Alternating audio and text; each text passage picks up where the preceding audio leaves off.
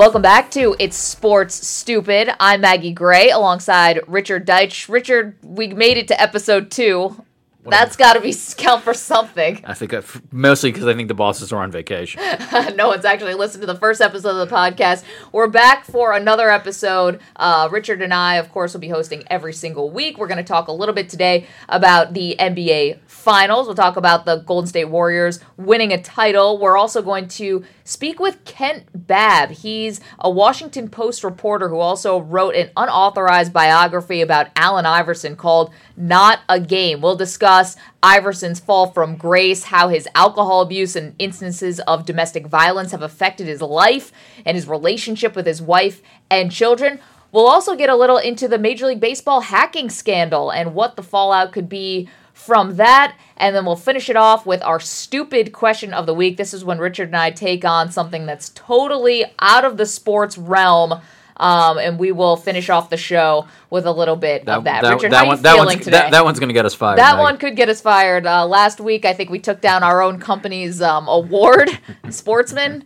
Yeah, we'll try not to disparage anything uh, today. So let's start off with the NBA Finals, Richard. The Golden State Warriors have now won the title. Um, do you see this as a start of a long run for the Warriors? Do you get the sense that now the balance of power has shifted to Oakland, California? Maggie, it's, you're so formal with this. Richard, now, what do you think? It's, it's like we're Jim Nantz and uh, Phil Simms in the booth. It's called being professional. You are. You might want to try it. uh, that is what you are. Um, I don't know. Actually, that's a good question. I, in terms of like being in like a dynastic team, they definitely have the pieces. They're you know Curry and Thompson are young.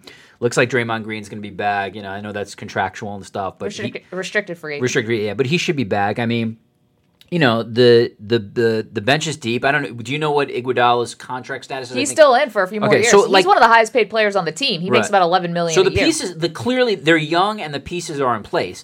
Now the counter would be the West is tough, of course. um, and th- you would you would think that if Kevin Durant is back healthy, Oklahoma City is an absolute title contender.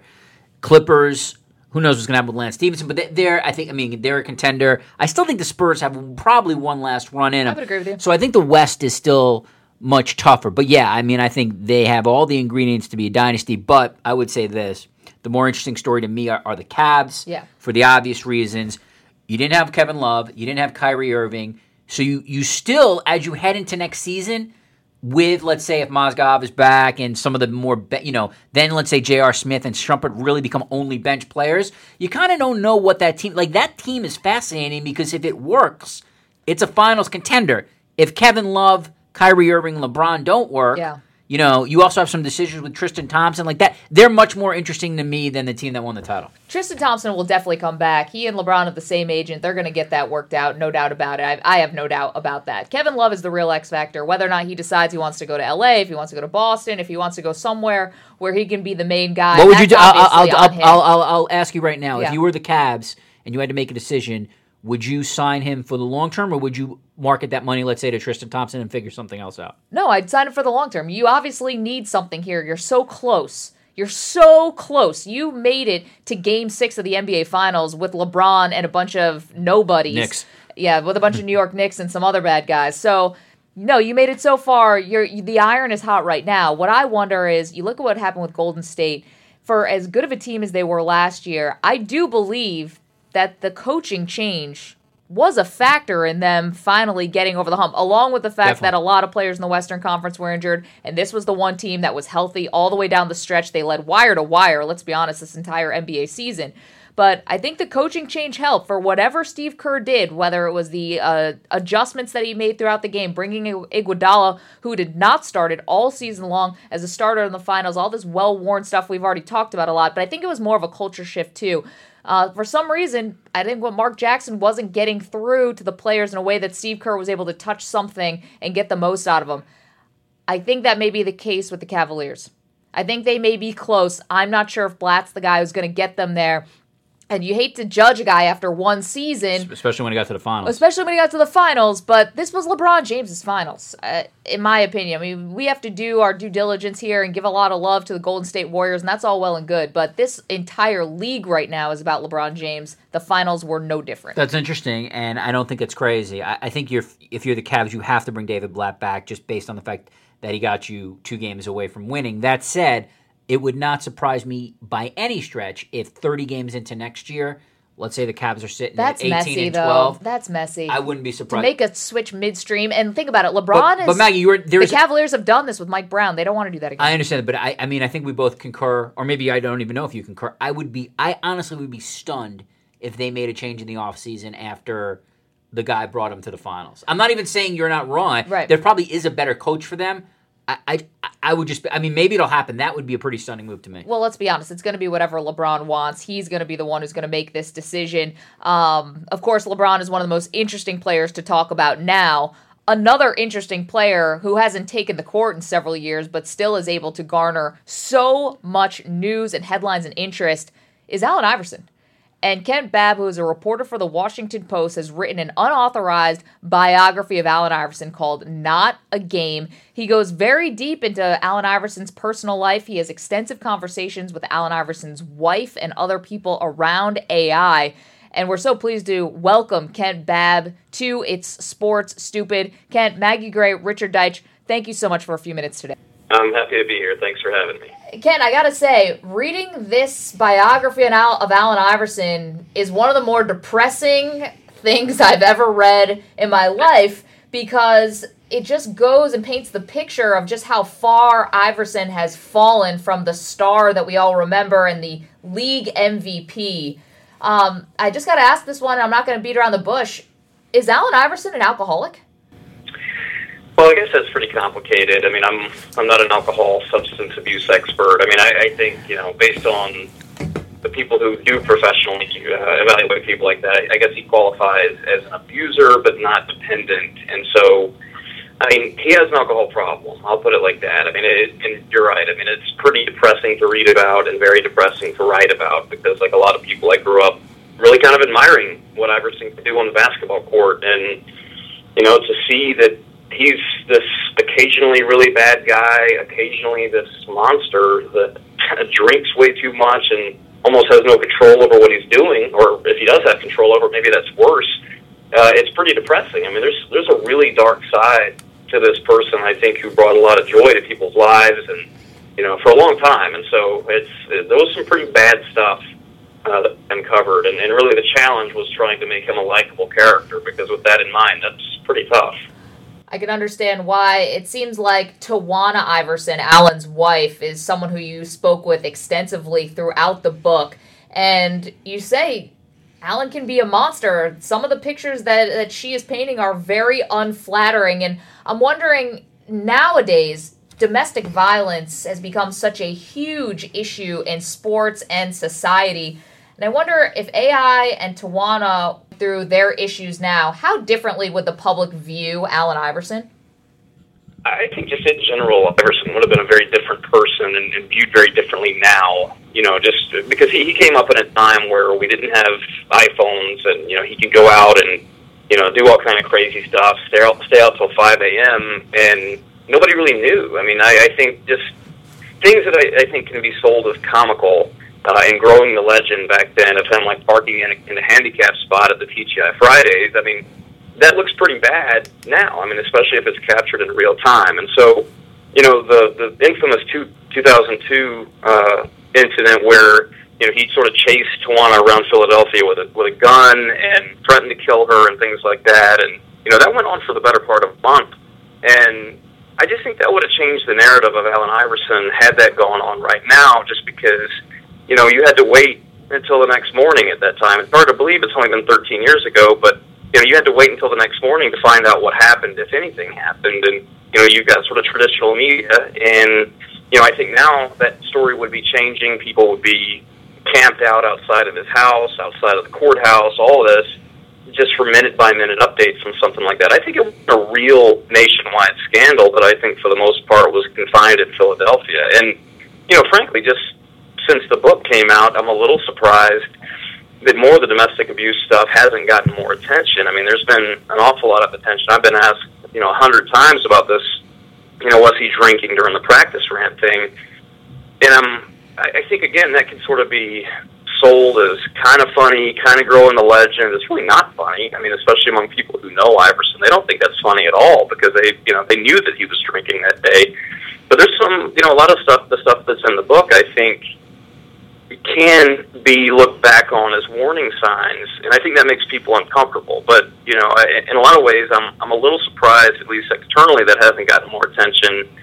Uh, just because that, I think that's the thing that changed my opinion the most on Iverson. That wasn't partially funny or you know part of him as a character. That's just straight up bad. Ken, two for me. First, now in terms of evaluating this, how would you judge the coverage of Allen Iverson by the Philadelphia media when he was playing in Philadelphia?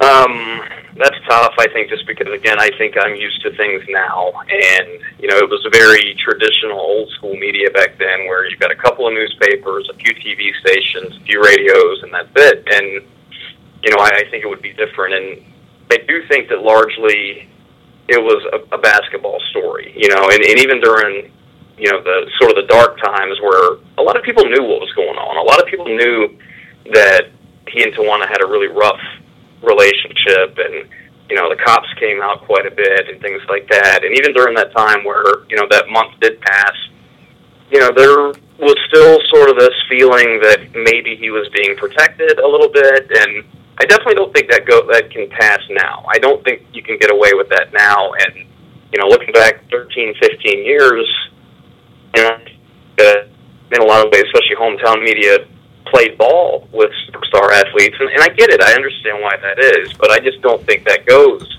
anymore. And so it wasn't a secret in Philadelphia that that he was drinking that day on the practice rant. And so I, you know, I've heard a few people talking about, you know, how come that never got out before? Because a lot of people knew it. And you know, my new friend Stephen A. Smith, you know, he he's really the first person to say anything that even resembles that he wasn't drinking that day. I mean, universally, people said that. So, if that many people knew, I just kind of wonder. Uh, and maybe it did get out. Maybe there were rumors about that before, you know. I but I never heard it. You know, it's until Larry Brown brought it up to me about a year and a half ago. I never heard that, and so, you know, maybe it was a kind of a poorly kept secret in Philadelphia. I just don't know. But, I, yeah, to talk about what Maggie asked, I just don't think that you know, legend of Allen Iverson is the same if if that takes place in 2014, 2015, thereabouts. And on that end, obviously, as most certainly people in the media know, Stephen A. Smith is very, very close with Allen Iverson, has been so for a long time. Ken, I want to ask you about biography. And when you do um, a biography of someone, you you have to live with that person, either literally or figuratively, and you have to marinate in that person's life. From reading your book, it's very clear that, as you said earlier, it's tough to find places where you you want to root for Allen Iverson. Obviously, on the court, what he did, you know, he's a Hall of Fame player. I think we all know that. But the book itself, it he's a he's a tough guy to root for after you read all that. How was it for you to marinate with a subject that you personally may not particularly have liked, and you have to live with this subject at least as a writer for more than a year? Yeah, and I went back and forth with him. I mean, I think you know I had 700 pages of sworn statements and court documents and public records and all that, and that really colored the the negative stuff. You know, I, and I had, you know, sort of the way I would say it to friends is, you know, this book was going to be put up as sort of good Iverson versus bad Iverson. You know, the chapters sort of alternate. You know, there's jumping around in time, and uh, part of it, I think, the first part of the book is meant to be you know, sort of show these two very extreme sides of Iverson. On, on the one hand, he's doing something extraordinary and going from the just the absolute depths of poverty, and you know that you see that he reaches the NBA mountaintop, and then oh by the way, you know later on, here's what he did with it. You know, and I I staggered those uh, purposely. Just you know, here's a chapter that ends with him on the cusp of making a lot of money, and poverty is no longer going to be an issue for him, and he's finally made it and the very next thing is, oh well, he may be broke now, and so 20 years into the future, you know, which is now the present, you know, he's having money problems. He's, uh, you know, he's borrowing money from teammates, things like that. But uh, again, one of the challenges for me to make this, I think, as I could possibly make it, was to try to make him a sympathetic or at least, you know, kind of identifiable character, and that was tough. I mean, because on one hand I don't know how many. I don't know if that many people think he's sympathetic or identifiable in a lot of ways. I think the people who care about him are split. Some of them think they shouldn't say anything about him at all because they assume everything is going to be critical. And you know, in some ways, I guess I understand that, and I address that late in the book. Just that I, I think that that's that's their opinion of them doing him a solid. And I think from that universe where you know how he grew up, you know, that's just it's just different. And so though I disagree with it as a journalist, I can I can at least sort of part way understand it because they think they're doing a favor for him by just keeping quiet. But you know, at least the way I put it, or at least uh, the way that I thought about it, I didn't think they were doing him a favor. It was it was extraordinarily hard to find good, positive. You know, here's Allen Iverson in the community. Here's the caring husband, father, friend, teammate, things like that. That was that was tough uh, for me, and you know, honestly, this, about this time last summer, when I was in the middle of writing it, I wondered if I was being fair to him. You know, I wondered if it was being, you know, if I was being too one-sided. This is just going to be, you know, this, you know, axe job, and I'm just like crushing him and all this. And you know, I, I had tried and tried to try to make it make him as understandable as, as humanly possible. And, and there was a time where I was like, you know, I just don't know if I'm doing this. I'm not, I'm not balancing this enough. And then, you know, I, I searched his uh, his name one day in Twitter, and that's when I found out that he had faith this group of twelve and thirteen year old kids, and you know that's one of those. You know, I, I stopped. I think I stopped caring as much. I tried to make it as balanced as possible, but at least in my mind, you know, I, people ask me if I think he's a good guy or a bad guy. That was sort of the tipping point for me, because even when I thought I was not being as fair to him as I should be or could be, he does something really bad, and so I, I do think in a lot of ways the bad Iverson wins out. Wins out, and you know it was tough. You know I didn't like him a lot of the days, but some days I liked him a lot. Sorry, Ken, your phone just dipped out right when you said something about the 12 and 13 year olds. What what happened with that when you checked it on Twitter? Yeah, I, I searched his name on Twitter one morning. I, I would do that periodically just to sort of see if he was in the news and see what was happening. And just one weekend, I searched his name, and there was this dad down in Georgia just bitching directly at him. And I tracked down the dad, and I was like, "Hey, what's this about?" And uh, he had Iverson had his youth camp for like 12, 13, 14 year old kids or whatever. And you know, this dad who paid for his son to, to go to this thing, he said that Iverson no showed it for four days. And so, you know, this whole thing where you paid like two hundred fifty dollars, and the counselors were all saying, "Hey." Bring your stuff. You know he'll be here tomorrow. We promise. He'll autograph it. You know, just be here smiling. And then turn off, he's not there. And you know, as it turned out, he spent the weekend at a hotel bar in Virginia. So it's not like had an emergency. But anyway, that was just that was sort of my tipping point. If people ask me, is he a good guy or is he a bad guy? That was sort of where I tipped the scales, and I think there's probably a little bit more bad than good in there. For all the negative stuff that's highlighted in the book, I found that the one point where I where I found I felt sympathetic towards Allen Iverson was talking about his upbringing and talking about his mother who sent him to a drug house when he was only 12 years old to go and buy drugs for her and her friends. And I'd like to know your thoughts on what you think the biggest scar Allen had from his childhood. What's the thing that he carries with him the most from that time where you said he lived in abject poverty, his mom was clearly neglecting him and his two sisters, and he was left to fend for himself? Yeah, and I think you just hit it with with that last point. Is he depended largely on himself, and you know that that's part of what's so great and what's terrible about him, and it's the fact that he learned the hard way, maybe the hardest way, to just rely only on himself and this very small group of friends that, that all came up together and kind of everybody else in the world be damned. And, you know, he stopped caring about what other people thought. He stopped caring about rules and boundaries, and you know, he he sort of developed his own standard of what was right and what was you know kind of the way out. And you know, they, they all made a promise that you know if one makes it out, they all make it out. But the problem is, as he got older and the demands and the responsibilities changed, and you know, this goes to the bowling alley incident when he was in prison. He just didn't listen to people who I think had his best interests in heart. I mean, he, this goes to John Thompson and Larry Brown. I mean, he he just he didn't trust anybody besides himself, and that you know he calls them his first day friend. And you know, sadly, and maybe this is one of the things that I felt bad for him on. Was a lot of those first day frames kind of screwed him. I mean, one of the guys, you know, which I think was a real crossroads, you know, he, he lost him to a murder. You know, that can't be helped. But, you know, I definitely think that changed Iverson. A different guy tried to sue him, you know, for rights to coming up with a nickname, The Answer. And yet another person who was one of the best men in his wedding, so that's how close they were, tried to shake him down for money or else he would release damaging information. So, you know, these are people that this is where I think his world just got completely shaken is because he depended on this very small group. You know, there were four or five of them, and of everybody in the world, there are four or five people you can trust. Well, one of them's gone, and two of them try to stab you in the back. And so I just think that it sent him into a complete tailspin because you know a lot of people grow up poor. A lot of people adjust their standards based on that and based on kind of this. You know, they they got to get out thing. I mean, that's sort of the story of a lot of athletes and people who were successful anyway. But he never outgrew it. I mean, he, you know, I've put it several times this way that, you know, kind of this ignoring the rules thing that created him is also the same thing that crushed him. You know, he he never listened to anybody, which was great until he was about 20 or 21 and you know he still stopped listening to people and they were trying to get him to stop spending money. I mean, he, he fired his first agent, David Falk, he stripped two attorneys of their ability to take care of his finances. He didn't want to hear it. And that's cool, but it's also tragic. Ken, one last one for me. And it's, you know, you're going to have to do a little bit of speculation because we obviously don't know the answer to this. But as Allen Iverson heads into his 40s, where do you think he goes?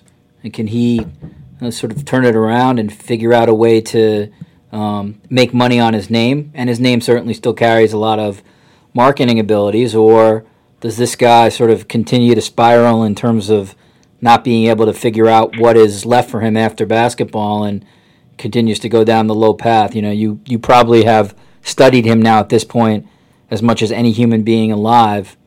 What is your sense of where the next part of his story goes? Well, this is a long time, you know, but I think the next 15 years are, you know, going to define his life because that's the distance between when he gets whatever is left of that Reebok trust, you know, so it's either 16 million or 32 million, depending on how how good of terms he, he is he's on with Tawana, uh, his ex, because you know she largely controls all of his finances. I mean, the, the divorce is set up in such a way that you know every dollar he makes for media and appearances and you know book deal or whatever she gets 25 cents and the kids get 25 cents of every dollar. So half of every dollar is not Iverson's for the rest of his life, if that's how it goes. And, you know, I, it's much easier, I think, for me to convince myself that he's in trouble. But I don't want to think that, you know, because I do think there's hope, and I think that's sort of the the good and bad with Allen Iverson. There's always hope, and you can't turn loose of him. And I think guys like Larry Brown and Pat Croce and Aaron McKie would, you know, maybe in some ways been happier if they had just been like, you know what, I'm done with Allen Iverson. This part of my life is over. Goodbye. Good luck. But that's just not the way he is. I mean, you, you there's enough of that good that you can't give up on him. And you know, in a weird way, like there, there's kind of that with me. I mean, because you know, I hear now that he's back on decent terms with Tawana. He sees his kids occasionally, and and I hope that's true. I mean, I don't hope bad stuff for this guy. I mean, he's uh, I now know him as a person and not a superstar, and so I hope he gets his drinking under control. But I think as we move forward and he kind of inches toward that 55 and the NBA pension when he turns 45, which is okay but not amazing money, he has to stop drinking so much. He has to kind of say goodbye to this NBA lifestyle. He has to know that he's a regular guy. I mean, he's Superman without his powers now, and he has to get used to being a normal person, and that was unheard of for him mostly during his twenties. But it's reality now, and that's hard for people like that, I think. And so, I think it's possible. It's just a lot more difficult for me to see how he does that than it is for me to see how he stays on the bad side of this thing. I definitely hope he gets better. I hope that he kind of cures these demons but he's got a long way to go. Him saying on Good Morning America a couple of weeks ago that he has no problems in any part of his life, you know, that's a bad sign to me. You know, I, I don't see it that way at all. And, you know, he's going to have to address the fact that he's got some real problems in his life, and, and he's got to just take some baby steps securing each one of those. Yeah, Allen Iverson going from the number one overall pick, the rookie of the year. He was an 11 time All Star, and of course, the MVP of the 2000 2001 NBA season Kent Babb wrote the book Not a Game. It's an unauthorized biography of Allen Iverson. He's also a Washington Post reporter. Kent, congratulations on the book. Some of the details in there are just unreal. The reporting is fantastic. Um, it's definitely a must read for anyone who's a fan of the NBA in that era. And, uh, and Allen Iverson is just one of those people, for better for worse, you just can't look away. So, Kent, thank you so much. Guys, thanks so much for having me. I enjoyed the talk.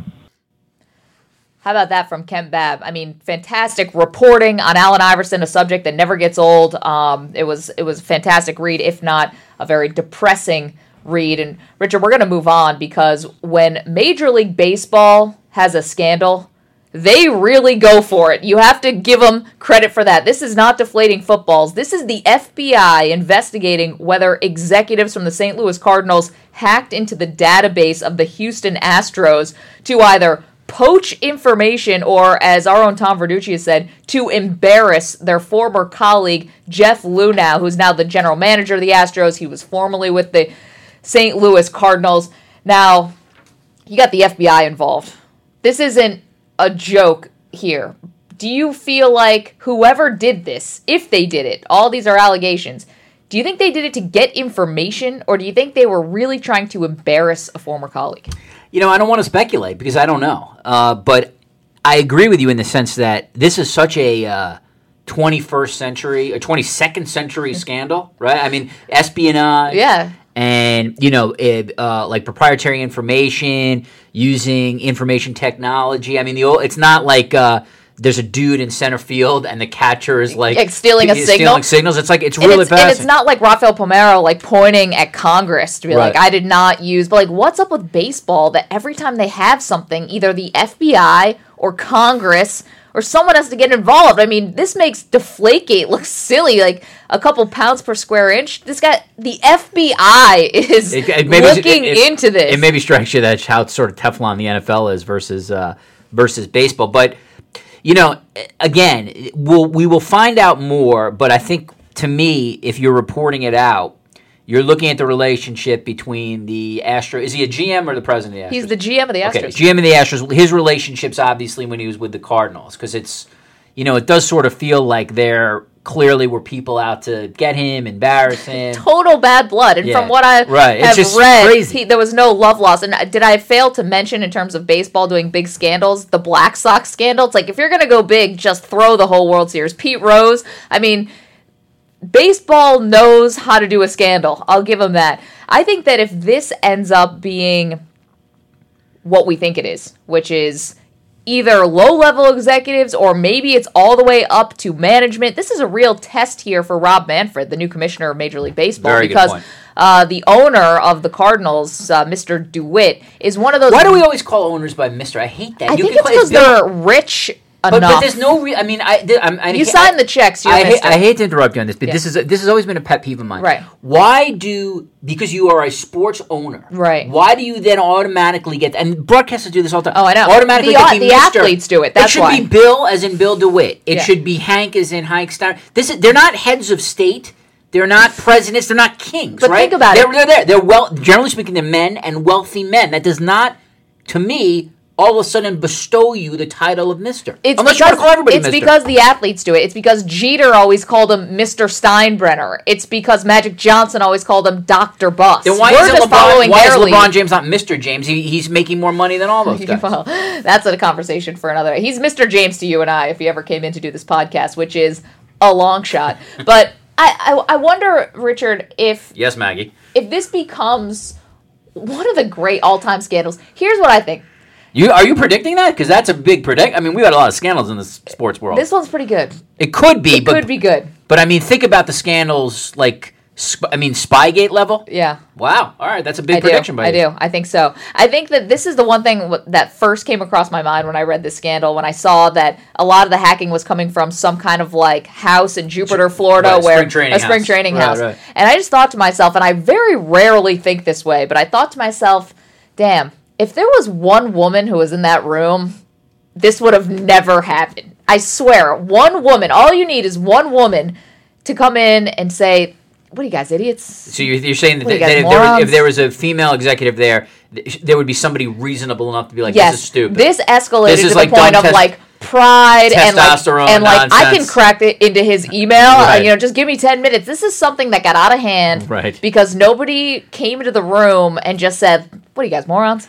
Right. You're gonna embarrass your the entire organization. You get fired. You're never gonna work in baseball again. This is not worth it. Like Emma Emma Span, right? Who Sports works who works b- here. baseball editor. She's basically the only woman I know, besides maybe Kim Jones, someone like that, who I think could probably work in a Major League Baseball front office. Right, right, they right. know so much. I'm leaving out a lot of women yeah, there. yeah. That's not. Alyson Footer. There's a lot of people Yeah, covered baseball for a long I, time. I'm not saying that is, that's no disrespect. These are just women I know that I talk to. If Emma Span was in that room, this would have never happened. She would have said, "Guys, you're idiots. what are you crazy?" It's kind of. I think the, the, the my last word on this is, can you believe that we are now? And it's. I understand it in terms of sort of competitiveness, but we've now gotten to a point where people want the Astros secrets. That is a great point. The Astros, the laughing stock of the league. But they're not. You know what? They're I not. Think, They and because they have Ben Jeff Luhnow. Was it Ben Reiter of Sports Illustrated who predicted, predicted a World Series in 20, by 2017? Ben wrote the article. Right. The cover He may be said ahead of- your 2017 World Series Maybe champion ahead of the curve. Houston Astros. They're much. I mean, they they're much better than I, I certainly I expect. Well, we'll see. The uh, the Major League Baseball season just got a whole lot more interesting. That's for sure. Baseball could use that shot in the arm, whether it's a scandal or not. All right, Richard, we're going to wrap up the show like we will every week with our stupid question of the day. This is something that is outside the realm of sports. Uh, on episode one, we talked about how old is too old to go to a high school prom. You and I disagreed on that. Uh, this week, because we have so many college graduations going on um, all around the country, I want to know who would be your dream commencement speaker. Who would you like to sit in the in the crowd and listen to before you leave college and embark on the next chapter of your life? Tommy Lasorda. No, I have no idea. Uh, I've my- interviewed Lasorda.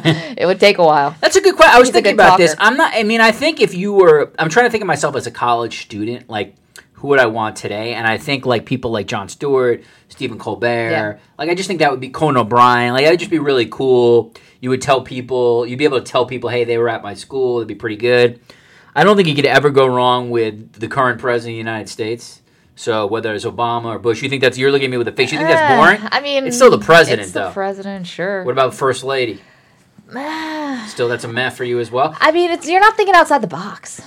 All right, so I so I, I'm I think when it comes to commencement speakers, I find myself being very conventional. So that's I'd be curious to see what you take because I'm I'm I feel like I'm much too like head of the Supreme Court, Right. Senator from your state, President of the United States, famous comedian X. Right. I mean, I would go comedian. I think that's the best way to go. But I think you want like a comedian who's really going to tell you the truth, and you got to go Chris Rock.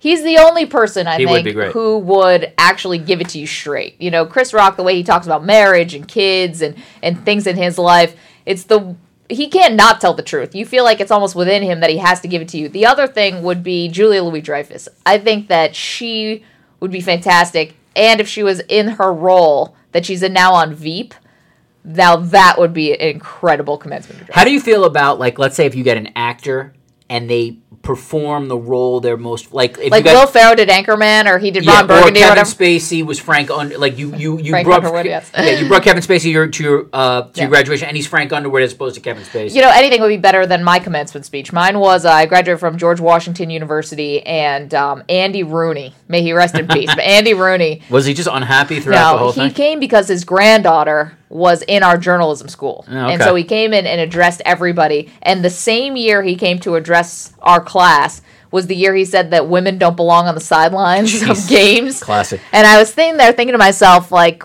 man, my parents shelled out 200 grand for this. Wow, that's a lot of ca Mine for the uh, for grad school at Columbia was Katie Couric, and she was really really good. I've heard her speak. She's amazing. Um, and my undergraduate was Mario Cuomo, the late uh, governor of New York, who was an excellent speaker as well. So again, I had two that were very traditional, very different, but both good. But you know, if you go online and you see some of the great ones, like you know, I've seen Colbert and Stewart. They're real. I mean, I, Cohen. Actually, I, I don't. I don't know what's what, what was. I don't know if it was Harvard or somebody else, but Conan was, Conan O'Brien was at Dartmouth. That was an unbelievable commencement speech. Okay, if you could give one piece that. of advice to a college grad who's graduating right now in the year 2015, what would be your one piece of advice?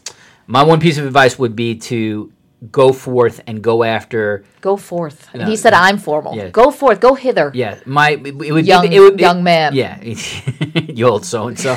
Uh, It would be basically to go after whatever the sort of passion or dream job that you want, and and give yourself a good five to ten years to try to make it in that field, even if that field is tough. You owe it to yourself to really pursue and go after your dreams, especially when you're young. So that would always be my advice, not to necessarily you want to go to an M- you want to get your MBA just because you know it's a guaranteed money or go to law school, but like you know if you're an artist or something like that, you owe it to yourself to at least go for it. Maybe you won't make it, but you can at least then wake up one day when you're 60 and like, all right, I made I made my best shot at it. You tried. I'm going to give some more practical advice Oh, to. What's the that? college grads out there. Number one, don't get yourself into debt. Don't use the credit card. Good do advice. not do that. Don't use it at the bar. Don't use it when your friends come to town to hang out with you. Don't go into debt. My second thing is no one's going to tell you this, but I'm going to tell you. Wow, thanks, Maggie. Once you hit about 25, your hangovers start getting really bad. Someone's got to tell the youth of America this. You can't party like you partied when you were 24, when you're 26, 27, 28.